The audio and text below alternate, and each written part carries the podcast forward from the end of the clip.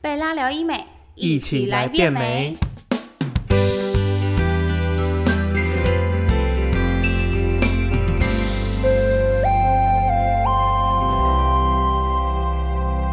Hello，大家好，我是 Joanne，欢迎收听贝拉聊医美。那我们今天要聊的主题是最近很热议的一个假体，就是女王波系列。那大家应该对它有很多很多的问号，或者是想要发问的、想要多了解的。那我们今天就很荣幸地邀请到我们贝拉整形外科的钱义群院长。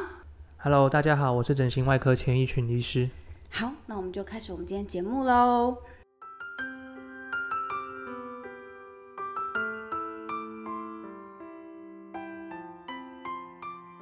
那女王波，大家就会想问什么是女王波？呃，它其实是曼陀新引进台湾的一个假体啦，然后、嗯那它其实在美国其实已经上市好一阵子了，嗯那只是说台湾是在今年的四月才把它引进上市。哦，原来是这样。，对，那之前很多客人或听众可能已经对曼陀的乳房假体呃已经很常听到了，因为它之前的对一个主打的商品就是所谓的光滑面的，对对对对对，大家都例喜欢如这个柔软触感。对，因为它的主打的一个特色就是柔软度比较够。对，那新上市这个女王波假体，其实我觉得用比较简单跟白话的方式来说明或理解的话，你就把它想成是一个填充度比较饱满的光滑面假体。哦，对，因为它的外表跟传统的曼陀光滑面。其实是一样的，就是光滑面，对相对于就是你可能有听过，就是呃绒毛磨磨面的假体而对啊对对言，它就是对光对滑面的。那它跟传统光滑面最最最大的差异就是里面的那个胶体的的填充饱满度。哦，对，所以呃，因为我们知道传统的光滑面主打是非常的柔软嘛，对对，那可是你在摸这个女王波的假体的时候，你会觉得它比较饱满，然后对摸起来比较 Q 弹。那对其中背后的原因，其实就是因为假体里面的呃胶体的填充饱满度是比较高，哦，原来所是造成这样的子哦。对，所以这个是最根本的差异。所以简单的理解，它就是一个灌的比较饱满的的光滑面曼陀光滑面假体。对，这样应该大家会比较好理解。懂。啊那它像灌的比较饱满的假体，它会不会比较能改善我们的原本的水波纹，就是我们的传统光滑面的水波纹的问题？呃，会的啊、因为就像我们可以想见一下，就是呃一个气球，如果我们没有灌的那么饱满的话，嗯有时候你会觉得那个表面看起来就是软软的嘛，就是对皱皱的嘛。那这个如果这样皱皱的情况传递到我们皮肤表面的话，其实就是我们俗称的水波纹嘛。那对如果对你对把它对灌的比较饱满的话，这种情况就会比较容易可以减低这样子。了解。那我们就可以直接进入重点，我们的女王波的特色是什么？ OK，呃，那我们就回到它假体的设计跟别人有什么不一样来讲。第一个，我刚刚提到说它的填充度、填充的比较饱饱满，满对嗯，填充率比较高嘛。对。那呃，目前是有一些论文就有提出来说，嗯、女王波假体放进去，它之后的并发症发生率比较低。那其中我们哦最在意的并发症就叫做夹夹膜膜挛挛缩缩率了。啊嗯那推测说，有可能它夹膜挛缩发生率比较低的原因，可能跟它的假体填充的饱满度比较高有关。哦因为我们知道有另外一个很有名的假体叫做摩的嘛，对那摩的它一个很大的主打特色也是它的夹膜挛缩发生率很低。对，那同样的摩的也是一个填充率非常高，它哦近乎是百分之百分之了吧百。对，所以就有人推测说，是呃，是不是夹膜挛缩发生率的高低，其实跟你的呃假体的的填表充面的材质并没有太大的相关，而反而是跟你的假体里面的胶体的填充的饱满度有关。哦，对，因为我们知道夹膜挛缩它是一个像内聚力的概念，对对它对其对对实对会对越揪越紧，越揪越小嗯，紧、到一个程度就把你的乳房的外形给破坏掉，外观看起来不自然，这就是所谓的揪延起来的奶，这就是严重的夹膜挛缩，就是俗称第三或第四级的一个夹膜挛缩嘛，嗯那就是很不好的情况嗯。对对对对对。那如果你今天想象一下哦，就是如果你的假体的填充率是比较饱满饱嗯的，所以它是胀的比较饱满的，是不是它会相对比较可以去对抗这样的一个夹膜的内、哦，等于往内去缩的撑能它力？就对了。对，我们必必须澄清一个概念，就是说，你放任何的假体，嗯无论哪一种假体放进去身体里面，因为它是属于外来物，对，所以它一定身体会产生一个夹膜去包覆这样的一个外来物，这个哦，是、它对抗外来物进来，这是这个样正常的身体的免疫反应。嗯嗯嗯嗯，所以以一定会有夹嗯膜这个东西。那可是一个没有问题的夹膜，就是它它没有很厚，然后它没有很强的那个内缩的能力，所以它不会导致于你的的胸部触感变得不自然、过硬，嗯或者是用肉眼看就会看到你胸部变形。哦，对，所以一定有夹膜，但是嗯夹膜未必会有挛缩造成并发症，应该是这样哦说。所以大家其实不用太怕夹膜挛缩这个问题，不是，应该是说我们呃，我们怕的是夹膜挛缩，嗯，但是夹膜这个东西是一定会产生的，哦哦，懂懂，你只要懂有放，懂入外来物，嗯就是会产生夹膜。嗯那我们它是一个保护机制，就对了，身体自然的保护机制懂，对，那嗯只要不要发生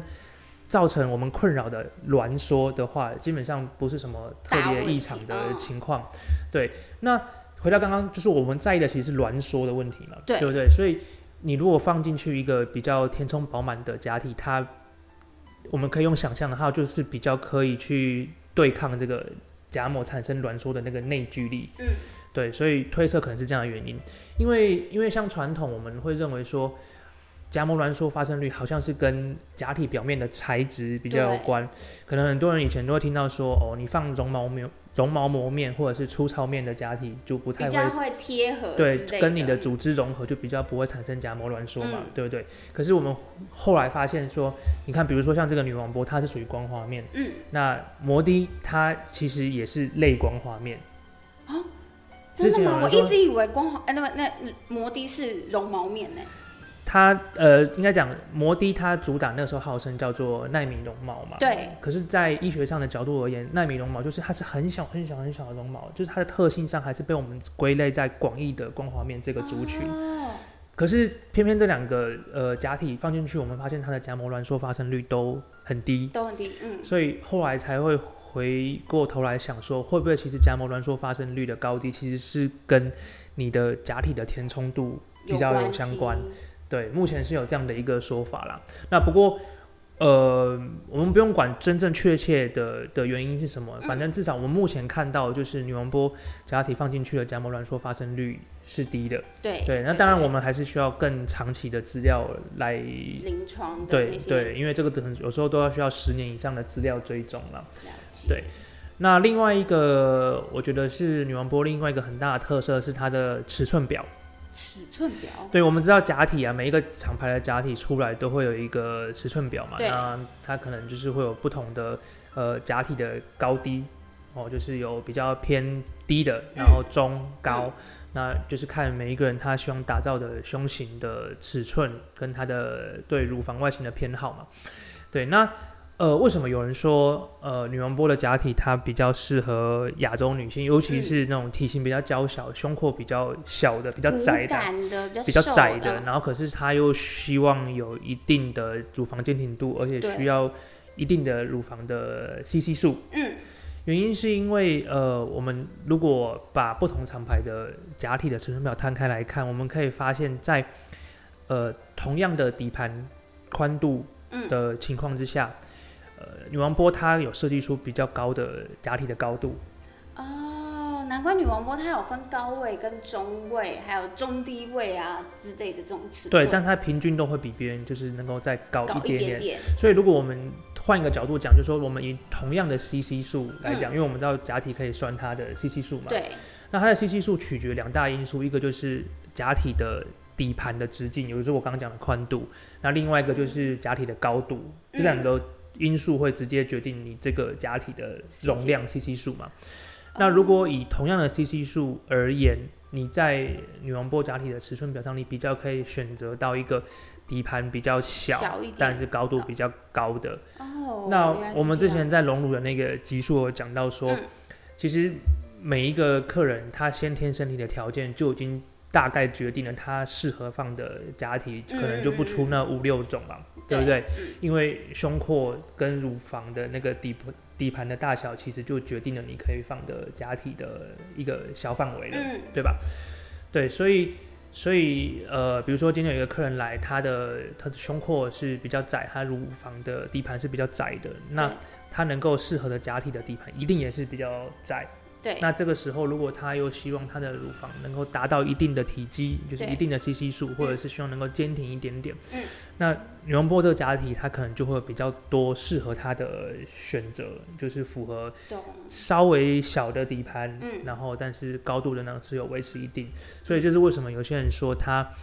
她很多时候她是比较适合亚洲女性，因为亚洲女性来呃咨询隆乳的很多都是很瘦，然后对身体很娇小，胸廓很窄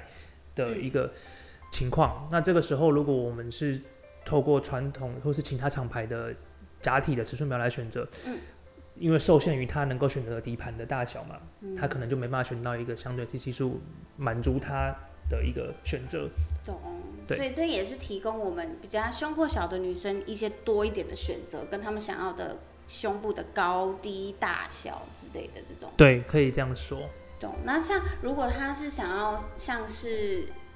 摩的的这种坚挺度，可是她的胸廓不够大，我们就非常推荐用女王波去解决这个问题，对吧？因为它的它的底盘是比较属于比较窄的。对，对，对，对。所以大家如果有想要坚挺胸部的女生，真的可以多考虑女王波。那女王波它还有一个很大的优点是它的认证跟它的合可，还有它的保固，对吧？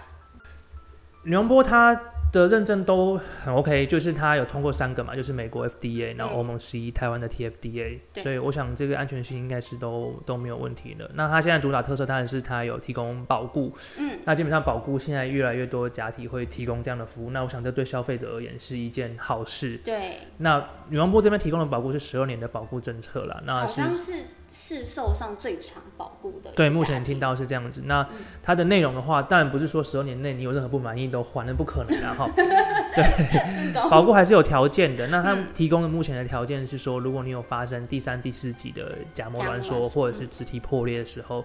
就可以享有置换的一个，就是帮你换一个新的一个保固。其实那像对消费者蛮有保障。哦对，那第三、第四级的夹膜挛缩就是我们认为是比较严重的一个夹膜挛缩啦。嗯基本上第三级的夹膜挛缩，就是我用呃肉眼看就已经可以看出明显呃胸部有形变的一个挛缩。那第四级的夹膜挛缩，就是说你不止肉眼看出来已经有明显形变，而且你主观上已经觉得那个夹膜挛缩会造成你会痛的情况。哦，对这样大概大家能是分辨什么对是第三级、第四级。简言之，就是比较严重的夹膜挛懂缩了。对，懂意思，所以大家也不用太担心说哦，我是不是加膜挛缩了？其实你形态看起来没有太大的改变，你是没有到三级的，对不对？没有。好，那其实像我们选择假体的种类啊，然后或者是像比如说摩的或者是女王波，不管是光滑面还是绒毛面，我们都还是建议直接到现场来跟医生做讨论，对吧？对，因为其实这些假体都是安全好的假体，嗯，就是如果有任何证据它是不好的假体，或是有安全性的疑虑，它应该都已经被市场上淘汰汰了。嗯，对，那现在目前市面上存在，至少就目前市面上，呃，就目前的学术证据上都是 OK 的，嗯但以后不知道，嗯未来的事情没有人说得准。对，对，所以这些都是可以的选择。嗯那每一种假体它稍稍微会有一点不一样的特性。嗯，那这些特性不是说绝对的好跟坏，因为嗯每一个人可能适合不同的一个情况对嘛。对对对哦对啊，，所以我会建议隆乳可能是还是需要现场咨询的。对，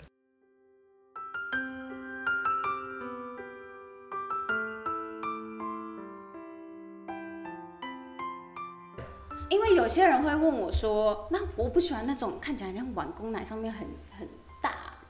很很圆，然后是那种 Y 字形的内内。那你就是你就是假体不要选的那么的 over，不要选的那么紧绷嘛。哦，对，然后另外就是你可以就选择像你刚刚说的啊半筋半肉啊，半径，嗯，对啊，就是你在上胸的部分多给它多一层的组织的保护嘛，嗯那上胸可能就不会那么的假体外露感嘛。哦，那下胸就让它外露出来，所以它就会显示出假体的垂坠感，对，嗯就是会比较符合你刚刚讲的，就是形态比较自然的胸部嘛懂。那其实对于手术医生而言，手术方式都一样嘛。哦哦是哦，对，都是传就就是隆隆乳的手术方式不会跟假体的选择会有什么特别的，就是哦原来相关是这样，所以大家这真的算是迷失喽。因为隆乳手术就是把这些以上刚刚讲的所有类型的家庭，把它想办法放进去你的胸部里面嘛。嗯所对以你只啊，要管触感就可以了。对，就是说你你喜欢什么样的对触感？对，然后还有你的胸型，你希望达到的大小等等，因为刚刚讲到某一些这些假体，它的尺寸表设计稍有不同，嗯，但其实大体而言也没有差太多啊，所以所以哦，所以应该是说，针对这些不同的假体的特色，你嗯去思考说，那它的特色有没有迎合你的需求？我恍然大悟嘞！对我本来一直以为说，哦，如果像是这种坚挺的假体，就像是女王波这种，大家都说哦，它很饱满，我是不是做起来就会像碗公奶这样子的？嗯，不一定啊。哦，原来是这样哦，不所一定以大家其实不用担心说，哦，如果你是喜欢上胸不要那么有饱满，或者是看起来就是一个 Y 字形，其实女王波也可以做出来像你们想要的那种自然都可以感的觉。，可以的。好，这真的是要现场跟医生讨论一下的耶，不是说哦上网爬文就可以知道，因为其实每个人做出来假体的效果都不太一样。当对然，不对当然，那跟你假体的选择就有关嘛。你同一个厂牌的假体，在你同一个客人的身体条件之下，你可以选择是，呃，逼近你能够装的假体的极限嗯值的假体，你也可以选择相对比较保守的假体。哦，所以，即使是同一个厂牌哦，你做起来的结果也可能会有天壤之别。所以，这还是要当面跟客人沟通。懂意思沟通了，对啊了解。所以大家可以来现场直接摸摸看女王波的那个 Q 度，你不对啊用去担心说哦做完之后变碗公奶，其实是不会的，你只要管那个触感是不是你要的就好了，对吧？对对对。了解。好，那我们今天就是非常感谢我们的前院长跟我们分享最新的女王波。那今天的节目就到这里。如果你有想知道更多隆乳的医美相关问题，你可以到我们的贝拉官网或者是 IG、脸书底下留言，那我们都会在我们节目中一一回答大家哦。感谢你的收听，我们下次见，嗯拜拜拜拜拜。